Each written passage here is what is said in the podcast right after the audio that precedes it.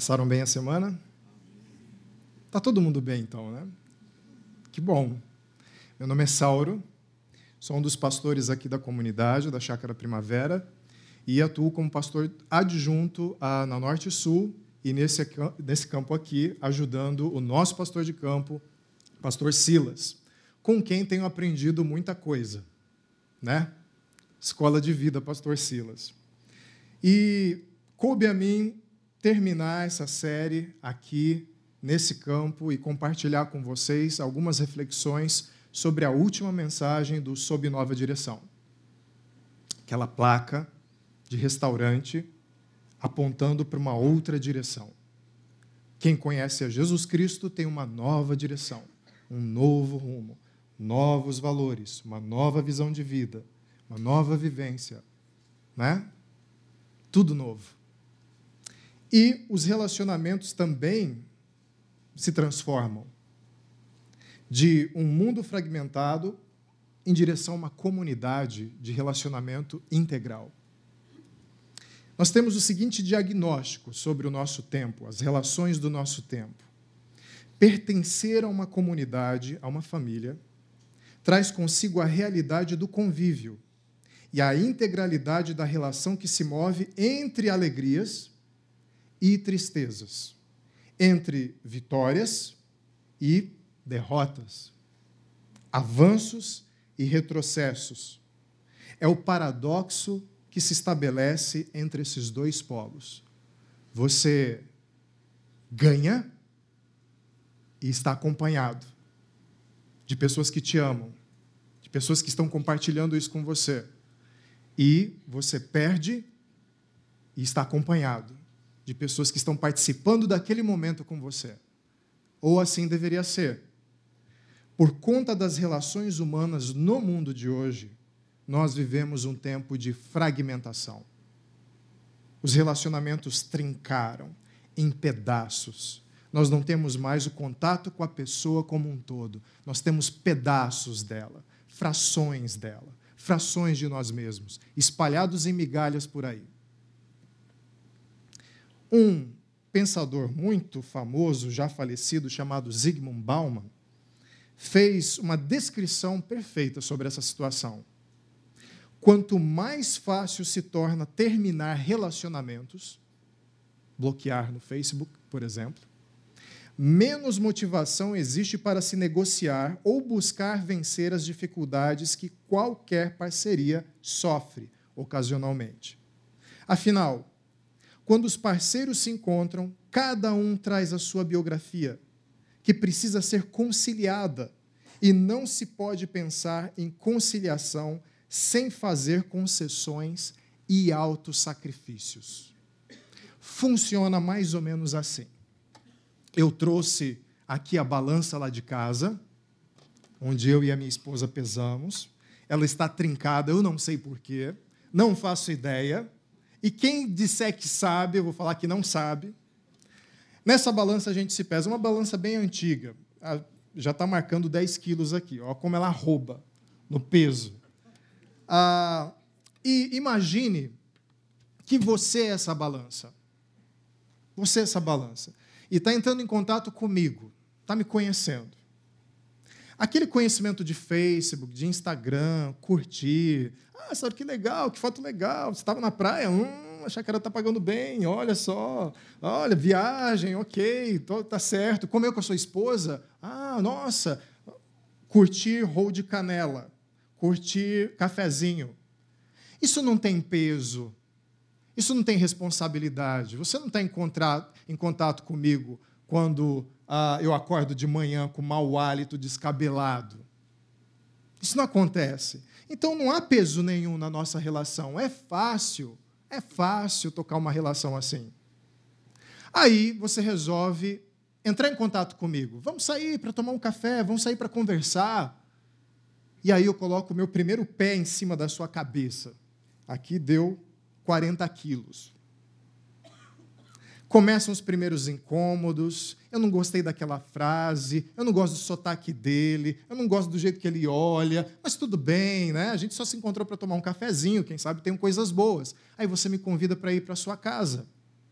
E a gente começa uma relação entre as famílias, e conforme a gente vai se conhecendo, eu vou montando na sua cabeça. E aí eu coloco os dois pés em cima de você. Aqui está dando 90 é mentira. É 80. 80. Hoje de manhã deu 83. Mas aqui está dando 90, digamos que seja 90. Num relacionamento eu não peso 90.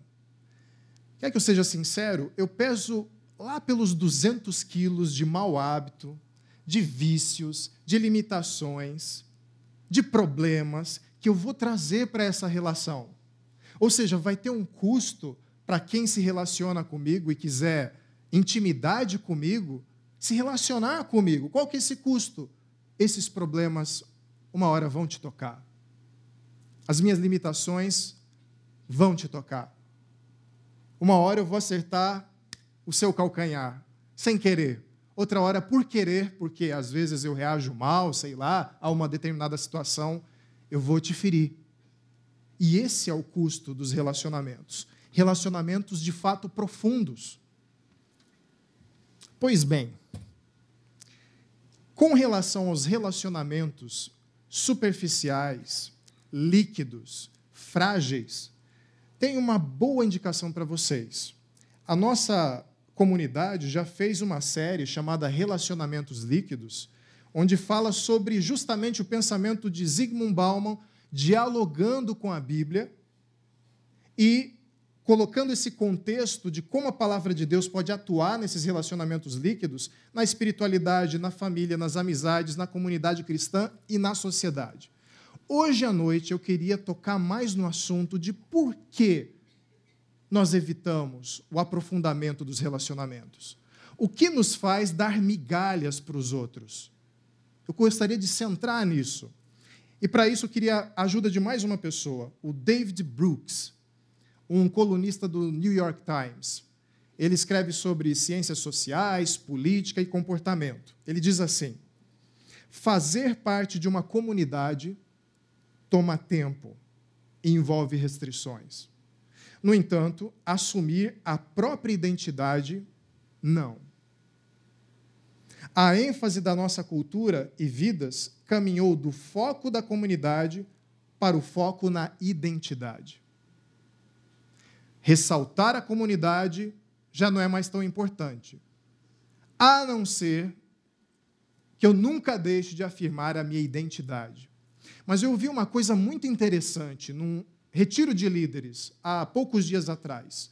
Um teólogo chamado Michael Gorin disse assim: É interessante as pessoas se verem como indivíduos isolados, porque ninguém é isolado. Você aprende sobre si mesmo você aprende sobre a sua identidade na relação com o outro. É na relação com o filho que você aprende a ser pai, não é? É na relação com o cônjuge que você aprende a ser cônjuge. É na relação com o um amigo que você aprende a ser amigo. Esses papéis desenvolvem e te amadurecem. Mas e se nós não quisermos pagar o preço? Será que tem um meio mais rápido para gente, para nós sermos aceitos, acolhidos, respeitados, curtidos, celebrados, sem ter essa história de peso na cabeça, trazer seus problemas, trazer, trazer as suas limitações, trazer o seu pecado. É exatamente isso que a nossa sociedade vai tentar resolver, de três formas: jogando todo o peso na tecnologia Talvez a tecnologia possa nos ajudar a evitar os malogros, os problemas dos relacionamentos e ir direto ao ponto, o ponto gostoso, o ponto que interessa. Nós temos aí uma diversa rede de serviços, de redes sociais que vão cumprir esse papel. Aí você coloca lá a sua foto no Facebook ou sua foto no Instagram. Eu falei hoje de manhã com biquinho ou sem biquinho, né? Já viu? Horrível, né? Desculpa quem faz, tá? Mas eu não entendo o porquê. É, é, é me, me, explica, é, olha meu batom, é, eu levei uma injeção na boca. O que, que é? Eu não sei. Mas as pessoas se exibem ali e querem ser curtidas, querem ser bem recebidas. Tem um, um comediante chamado Seinfeld, Jerry Seinfeld. Eu gosto muito dele. E ele fala uma coisa muito interessante. Ele fala assim: Eu detesto as pessoas que olham para minha cara como se eu estivesse disputando atenção com o celular. É aquele olhar lânguido, sabe? A pessoa está mexendo assim no celular, olha para você, aham, supermercado, filhos, uhum, uhum, uhum, e olha para o celular. Você não, você não detesta isso quando é com você? Você está conversando uma coisa importante, a pessoa. É tipo, ah, ah você já teve seus 15 segundos de fama comigo, tá? Agora eu tenho coisa mais interessante para ver. A tecnologia dá a sensação de controle, de acompanhamento dos amigos. Eu sei onde ele come, eu sei o que ele faz, eu sei o que ele pensa, eu sei o que ele sonha, eu sei seus pesadelos, eu sei o que está acontecendo na vida dele, mas isso é um conhecimento raso, porque essas informações são rasas e o contato é raso justamente levando a gente para uma superficialidade e levando a relacionamentos trincados, relacionamentos pouco profundos. É o próprio Zygmunt Bauman que vai dizer assim: as pessoas acham que amam ou aprendem sobre o amor porque elas vão trocando de relacionamentos, trocando de amigos, trocando de cônjuge, e aí dá a sensação de que amam muito. Mas aí o Bauman diz assim: mas o amor, ele é conhecido pela profundidade, não pela superficialidade. O trocar muitas vezes demonstra o nosso fracasso em amar, não o nosso sucesso. Relacionamentos profundos é que contam para a nossa maturidade. Mas a gente vive um mundo de superficialidade. O pai não tem tempo para o filho, o filho não tem tempo para o pai, o pai não tem tempo para a avó, e por aí vai. Relacionamentos superficiais em todas as esferas, que nos levam a um terceiro momento, o consumismo. Nós consumimos tudo tem três máximas, três fórmulas do consumismo. Eu adquiro, eu consumo e eu descarto. Eu adquiro, eu consumo, eu descarto. Eu adquiro, eu consumo, eu descarto. Eu adquiro um produto, consumo o produto, descarto o produto. Eu adquiro um carro, consumo o carro, descarto o carro. Eu adquiro um casamento, consumo o casamento, descarto o casamento, arrumo outro casamento. Eu adquiro um amigo, consumo um amigo, descarto um amigo. Eu tenho um pai, me foi dado, isso aí veio por encomenda, consumo o pai e a mãe, descarto o pai e a mãe. Consumimos tudo, da fé ao hambúrguer que você vai comer. Tudo, tudo é consumido. Tudo é consumido. Essa fórmula, essa trindade, essas três esses três pilares, essas três bases da nossa sociedade estão nos levando para uma carência, uma solidão em meio à multidão enormes. Porque no fundo, no fundo, a gente sabe que tem só um pedacinho de cada um de nós disponível, e esse pedacinho costuma ser uma fantasia, uma arrumação, uma maquiagem. E no fundo, no fundo, a gente pensa: eu não tenho relacionamentos profundos, eu não tenho relacionamentos significativos. Na hora do vamos ver, eu vou ficar sozinho. Na hora do choro e da lágrima e da cabeça no travesseiro, eu estarei sozinho. Mas tinha uma comunidade, a igreja primitiva, que vivia de uma forma diferente e que nos desafia como comunidade a viver de uma, vivermos de uma forma diferente. Lucas, que escreveu Atos, vai dizer assim sobre esse tipo de vida. Eles, a igreja, se dedicavam ao ensino dos apóstolos e à comunhão, ao partir do pão e às orações. Todos estavam cheios de temor e muitas maravilhas e sinais eram feitas pelos apóstolos. Todos os que criam mantinham-se unidos e tinham tudo em comum. Vendendo suas propriedades e bens, distribuíam a cada um conforme a sua necessidade. Todos os dias, todos os dias, todos os dias. Era rotina. Continuavam a reunir-se no pátio do templo. partiam pão em suas casas e juntos participavam das refeições. Era uma farra mesmo, né? Com alegria e sinceridade de coração, louvando a Deus e tendo a simpatia de todo o povo. E o Senhor lhes acrescentava todos os dias os que iam sendo salvos. Não é o paraíso ainda, mas é um pedacinho dele. A palavra diz que eles se dedicavam e continuavam se dedicando. Havia um investimento. No quê? No movimento da comunidade para dentro e no movimento da comunidade para fora. Um investimento num relacionamento. Vamos por partes. Eles se dedicavam ao ensino dos apóstolos e à comunhão, ao partir do pão e às orações. Esse verbo aqui, dedicavam, que vai se repetir no segundo bloco, é proscarterel. Que nome feio é esse? Uma palavra grega que significa aderir, ser constante, estar atento, cuidar plenamente de algo, não desanimar, permanecer no mesmo lugar, ser corajoso para estar constantemente pronto. É dedicação, é investimento. Isso não é algo ruim para a gente, isso não é algo estranho para a gente. Se você quer passar no vestibular, você tem que passar algumas noites em claro, talvez. Você tem que evitar sair com os amigos no dia que você poderia sair com os amigos para estudar. Tem alguns sacrifícios e você faz esse investimento. Para quê? para naquele dia da lista você ver o seu nome e falar: Ah, passei! E abraça o pai, e beija a mãe, e celebra, e se alegra. Não é estranho para a gente investir em algo importante, mas você colheu o resultado ao longo do trajeto ou no final do trajeto.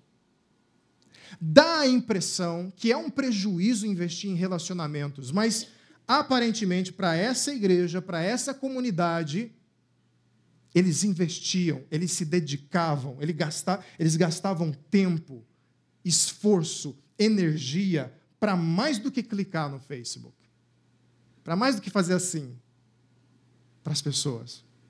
Eles participavam de tudo. Como eles participavam?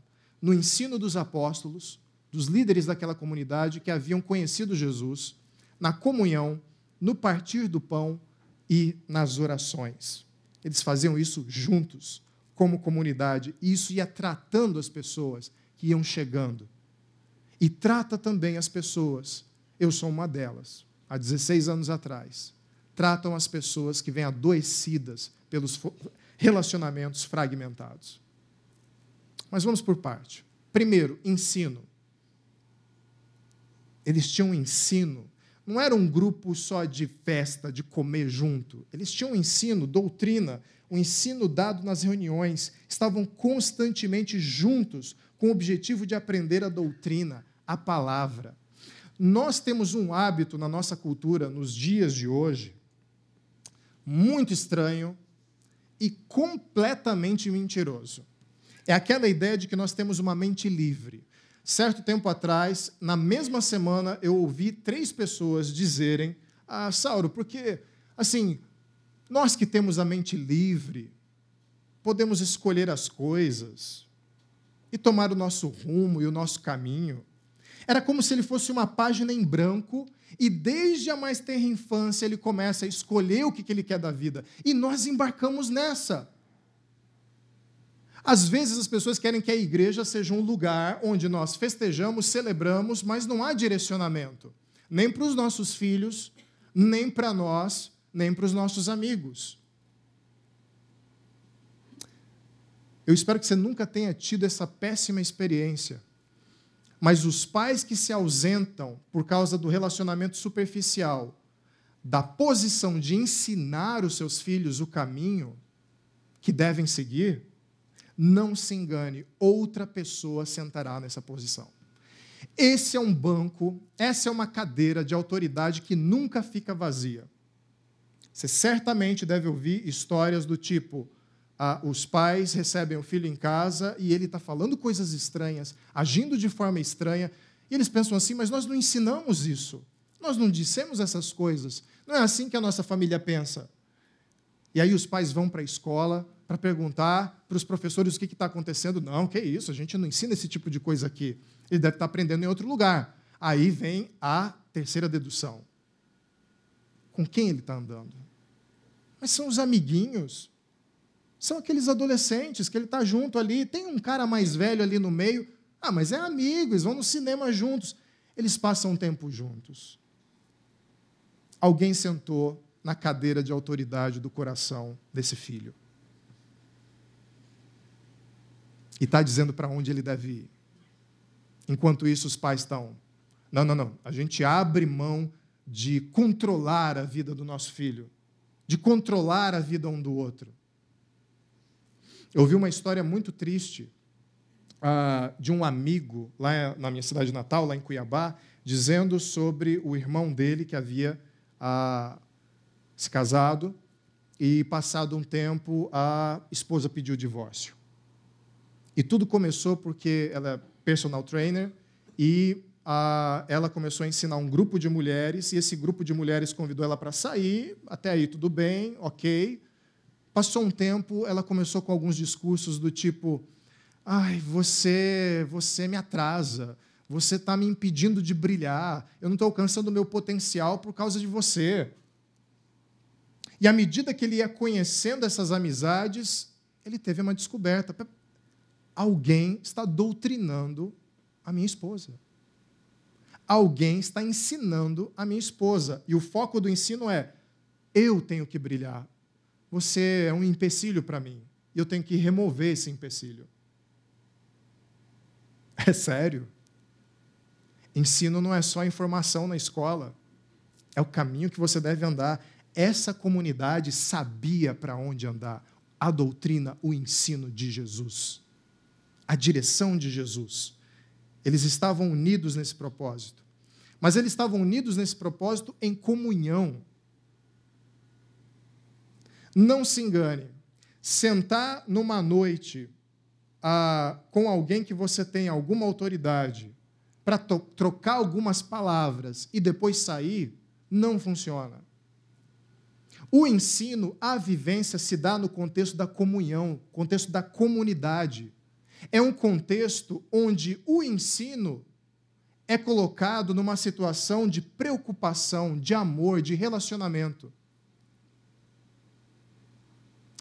Quando você está numa comunidade, num grupo de pessoas que estão vivendo um relacionamento integral, o seu problema passa a ser problema do grupo. As suas vitórias passam a ser as vitórias do grupo. Vocês celebram juntos vocês se entristecem juntos. E o coração se abre para o ensino, para a doutrina e para a vivência. Se não tem comunhão, não tem ambiente para se aprender, não tem ambiente para o evangelho. A comunidade é esse lugar. Esse lugar onde, na comunhão, quem é pai está enfrentando dificuldades, está no mesmo ambiente de outros pais. Quem é filho adolescente está no mesmo ambiente de outros filhos adolescentes. Quem é profissional e está enfrentando lutas na vida profissional, encontra outros profissionais. Não para um coaching, para um curso, nada contra. Mas é mais que isso, é vivência. É sentar na cadeira, é ir ali para o conviver, sentar, tomar um cafezinho e falar: rapaz, esse ano está difícil na minha empresa. E você vê outro empresário da mesma comunidade dizendo assim: Eu sei que você está passando, eu estou passando por isso também. Vamos conversar um pouquinho mais? Um ambiente de comunhão, onde você compartilha as suas necessidades e é atendido, e onde você pode servir também. O partir do pão, esse ensino derramado num ambiente de comunhão e que proporciona o partir do pão. Essa expressão ela foi usada uma única vez em Lucas 24, 35. Exatamente nessa situação. Jesus havia ressuscitado e dois discípulos, dois discípulos tiveram uma surpresa.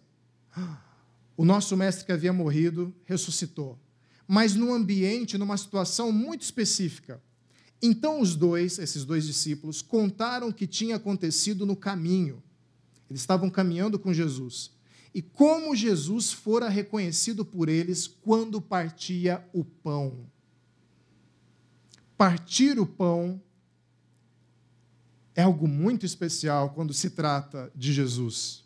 Partir o pão é algo que nós vamos fazer aqui, daqui a pouco. Partir o pão para Jesus era acompanhado de um simbolismo, de um peso muito grande. Quando eles viram aquela situação, quem andava com Jesus sabia o que significava aquele partir o pão.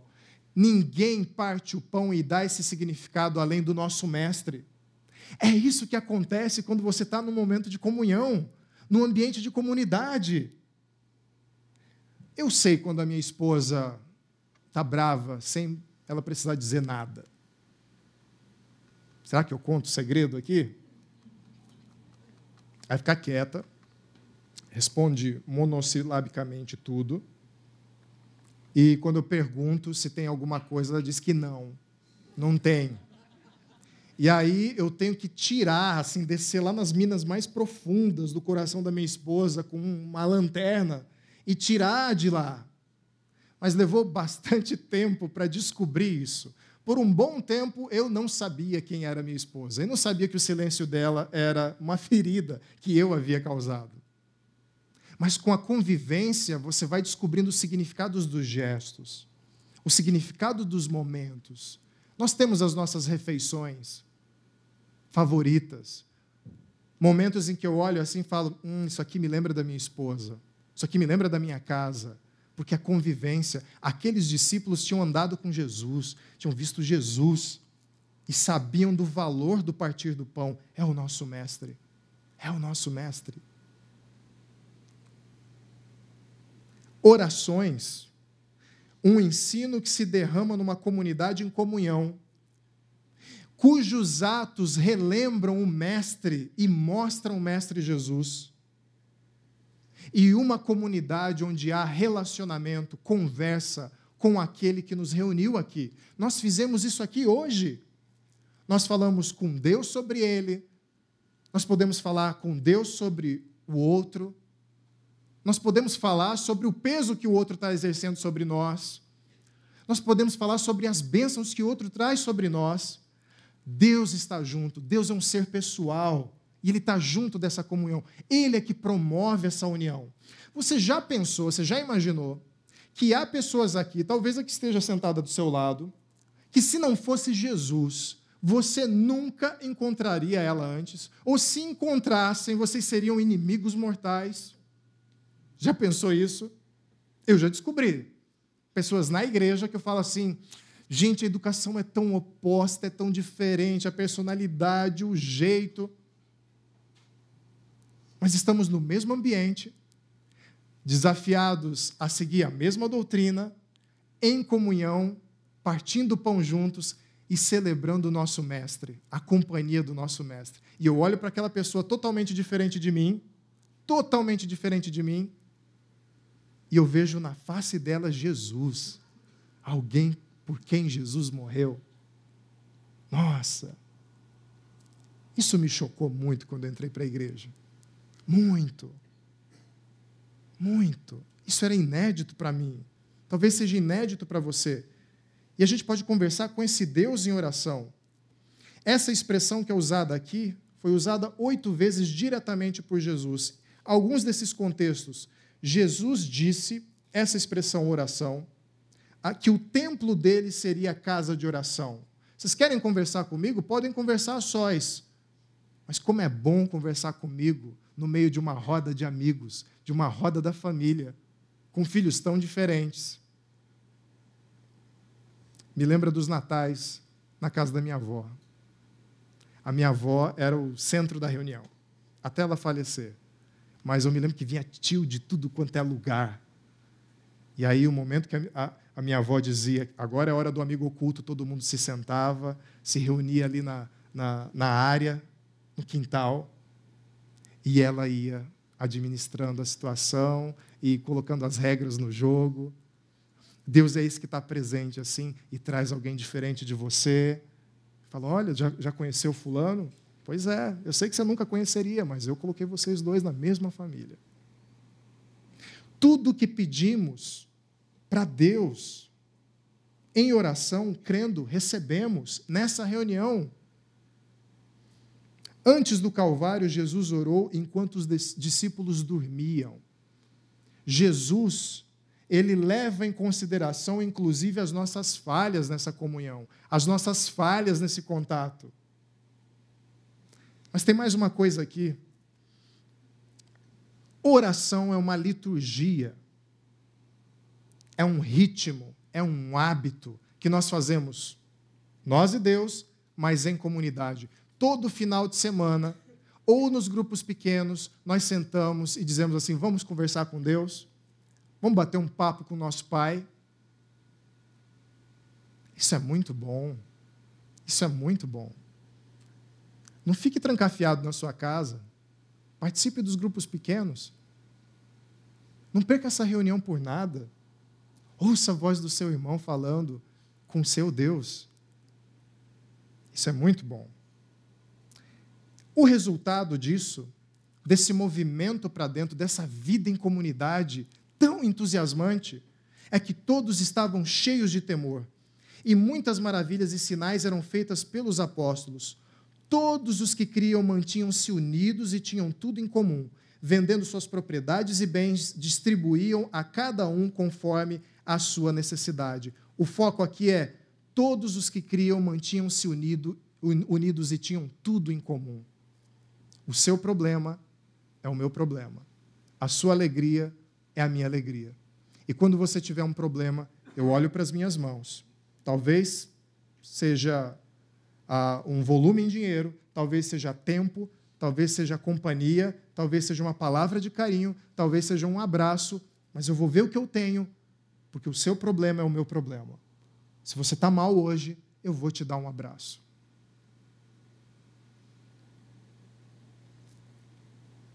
Mas e o movimento para fora?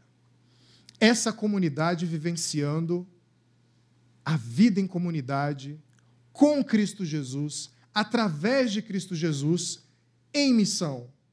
Todos os dias continuavam esse grupo a reunir-se no pátio do templo partiam o pão em suas casas e juntos participavam das, das refeições com alegria e sinceridade de coração, louvando a Deus e tendo a simpatia de todo o povo, e o Senhor lhes acrescentava todos os dias os que iam sendo salvos. Eles continuavam, olha o verbo de novo aí, eles continuavam investindo na reunião, nas casas, todos os dias. Todos os dias. Eles investiam tempo e continuavam a investir tempo todos os dias. Não era no culto no final de semana. Era diário. Eles procuravam os irmãos, eles procuravam os relacionamentos. Todos os dias, eles pensavam conscientemente como nós vamos vivenciar essa fé em comunidade. Ah, Sabe, quando alguém posta no Facebook uma foto da pessoa deitada assim, no leito do hospital, com acesso e tudo mais, ok, é legal os comentários. É bom, né? Nossa, você viu? Recebi 40 comentários. Vai lá, força.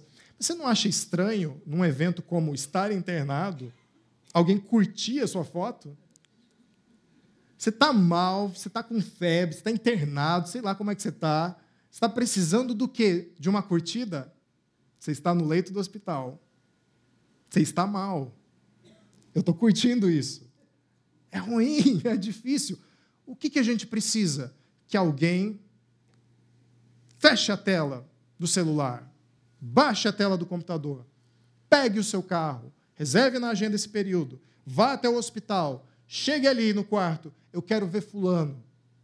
Pegue na sua mão, olhe no fundo dos seus olhos e diga: Eu estou aqui.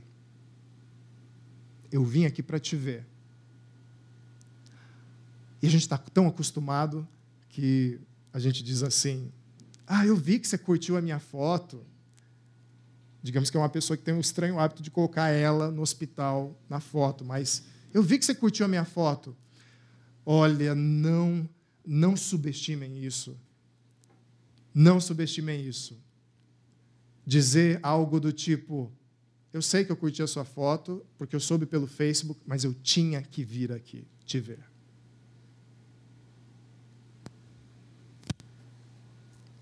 Todos os dias, eles se reuniam numa só mente, uma só paixão, um só acordo. Eles estavam juntos. A maioria desse termo, estar juntos, nessa reunião, nesse sentido, é utilizada no livro de Atos. É uma marca daquela igreja se formando e crescendo, caminhando na mesma direção, na mesma preocupação, na mesma meta, tendo o mesmo objetivo. Eles se reuniam no templo. Eles não se esquivavam das áreas públicas da cidade de Jerusalém. Eles não fugiam dos lugares, eles não se trancafiavam num sítio, eles não eram uma seita escondida, eles não ficavam dentro das cavernas até as perseguições, mas eles não ficaram, ficavam dentro das cavernas por vontade própria. Eles botavam a cara a tapa. Eles acolhiam pessoas. Eles iam orar no templo juntos com as outras pessoas. Eles iam para a Unicamp. Eles chamavam pessoas para comer junto com eles, no escritório. É tão triste quando alguém diz assim: esses discípulos de Jesus, esses crentes, eles são meio bitolados. Não andam com a gente, não falam com a gente, falam um idioma estranho. Não, não eles se envolviam com a comunidade. Essa comunidade fez algo impressionante ano passado e que demonstra isso. No mundo de curtidas, essa comunidade se moveu ano passado para doar sangue e fazer cadastro de medula em massa. Como que dizendo, o nosso grupo se importa com essas crianças do Hospital Boldrini. Nós queremos dizer para vocês que a gente não quer dar um pedacinho de nós, nós queremos nos envolver com vocês. Eles partiam o pão em casa, estavam no mesmo convívio, traziam gente para perto. Lá em casa tem uma regra: por semana, uma noite ou duas são para pessoas de fora da igreja. Gente, o número de pessoas que não conhecem Jesus. Talvez você seja uma delas.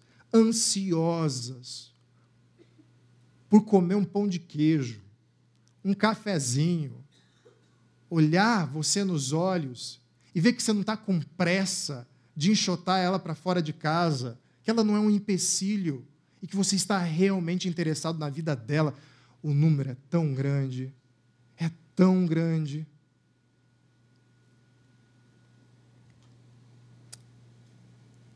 O resultado disso, de toda essa ação em direção à cidade, é que eles participavam das refeições com alegria e sinceridade, louvando a Deus, tendo a simpatia do povo, e o Senhor lhes acrescentava todos os dias os que iam sendo salvos. É uma comunidade contagiante.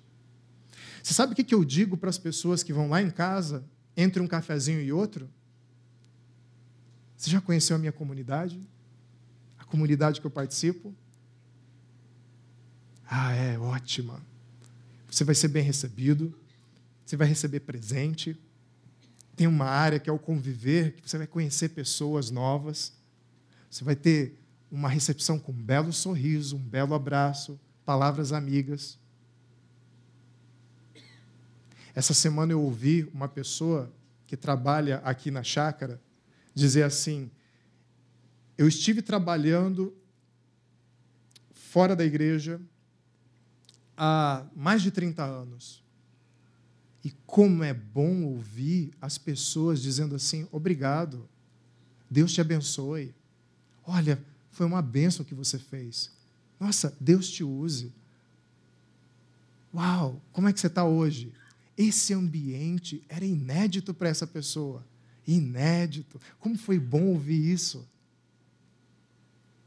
num mundo de apertos de mão para fechar negócio, de tapinhas nas costas para ver se você ganha uma vantagem, Você ter pessoas que se importam e vivem em comunidade. Nossa, isso eu acho muito impressionante. Extremamente impressionante. Ok. Que mundo maravilhoso é esse, não é? Eu acho. Isso me cativou na igreja 16 anos atrás. E eu era um homem das cavernas, segundo a minha cunhada, fazendo lobby para Dani não se casar comigo. Eu era um homem das cavernas, e isso me cativou. E talvez te cative. Talvez você não seja dessa comunidade, você está ouvindo assim, é assim aqui? Esse Jesus reuniu pessoas que vivem assim? Sim, esse é o desafio mas ele nos reuniu para aprendermos a amar em comunidade, vivermos relacionamentos de amor integrais, íntegros, profundos. E sabe o que Jesus fez para que isso fosse possível? Ele não carregou só o meu peso, ele carregou o peso de todos nós, do mundo inteiro, sobre ele. E disponibilizou dois instrumentos maravilhosos perdão e arrependimento. Deus quer se relacionar conosco através do perdão e do arrependimento liberados em Jesus, que pagou o preço por esse relacionamento. Ninguém pagou preço mais alto para aprofundar o relacionamento do que Jesus. E aí você está pensando, ok, é a comunidade dos discípulos, mas eu estou brigada com o pastor, eu não vou com a cara do Sauro. Estou brigado com uma outra pessoa, com o líder do meu ministério, com um amigo aqui da igreja. Não, não, não. Eu estou aqui na igreja e está maravilhosamente bem aqui. Mas os meus relacionamentos familiares com os amigos estão um nojo, estão difíceis. Há chagas, há feridas. Alguém te machucou. Meus amigos, desculpem, mas nós atentamos contra Deus, nós pecamos contra Deus, e ele se movimentou na nossa direção, através de Jesus, pagou o preço para nos ter perto, para reunir a família. Ele não quer os filhos brigando. Portanto, eu faço essas duas perguntas para você. O que tem te impedido de viver profundamente relacionamentos íntegros, por inteiro, exposto aos problemas, mas também exposto à virtude do outro, dentro e fora da comunidade de discípulos. O que, que tem te impedindo? Rancor? Está na hora de perdoar. Está na hora de deixar isso para trás. Está na hora de superar. Você não vai com a cara de alguém, está na hora de começar a ver a face de Cristo nessa pessoa, você vai se surpreender com o que Deus vai fazer na vida dessa pessoa e você pode ser um espectador próximo. Você pode abençoar alguém quando você suporta essa pessoa em, oração, em, em amor e oração. Já teve o prazer de ter uma pessoa que te odeia por dois anos seguidos e você ali perto, ajudando, servindo, e essa pessoa no final das contas fala assim: Eu descobri o amor. Você me ama todo esse tempo e eu te tacando pedrada.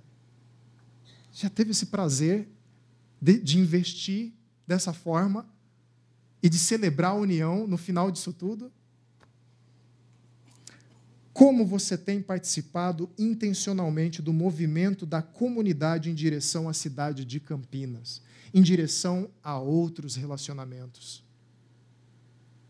Esses relacionamentos profundos, esses relacionamentos abertos, no sentido de vejam quem eu sou, vejam as minhas falhas, mas veja o que Deus está fazendo na minha vida, veja o que Deus está fazendo na minha comunidade. Chega mais perto, eu não mordo. Chega mais perto, vamos conversar. Ah, eu tenho limites, eu tenho falhas, eu te acertei, me desculpa, me perdoa. Nossa, isso isso vivenciado na comunidade é tão poderoso, tão poderoso. E eu quero isso para a nossa comunidade cada vez mais. Por isso eu queria que você fechasse os olhos, por favor. E estivesse comigo aqui.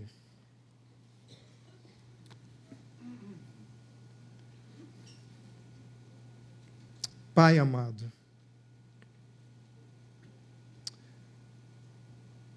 o Senhor nos uniu aqui, nos reuniu aqui, em torno do teu filho Jesus, aquele que morreu e se sacrificou por nós, para que nós pudéssemos ter relacionamento profundo com o Senhor e relacionamentos profundos uns com os outros. Pai, se há feridas aqui, entre pessoas que não conversam umas com as outras, que resumiram o seu relacionamento a somos membros da mesma igreja ou estamos frequentando o mesmo culto, Pai, que o perdão que o Senhor liberou na cruz possa ser um instrumento na mão dessas pessoas para cura e reestabelecimento do contato, da amizade, da afeição. E Senhor, usa essa comunidade como uma casa aberta para todos aqueles que queiram ver como uma família reunida pelo Pai se comporta como se comporta quando fracassa, com perdão e arrependimento, e quando cuida, vive em amor, mostrando o teu cuidado. Faz assim nas nossas vidas, Pai, em nome do Senhor Jesus. Amém.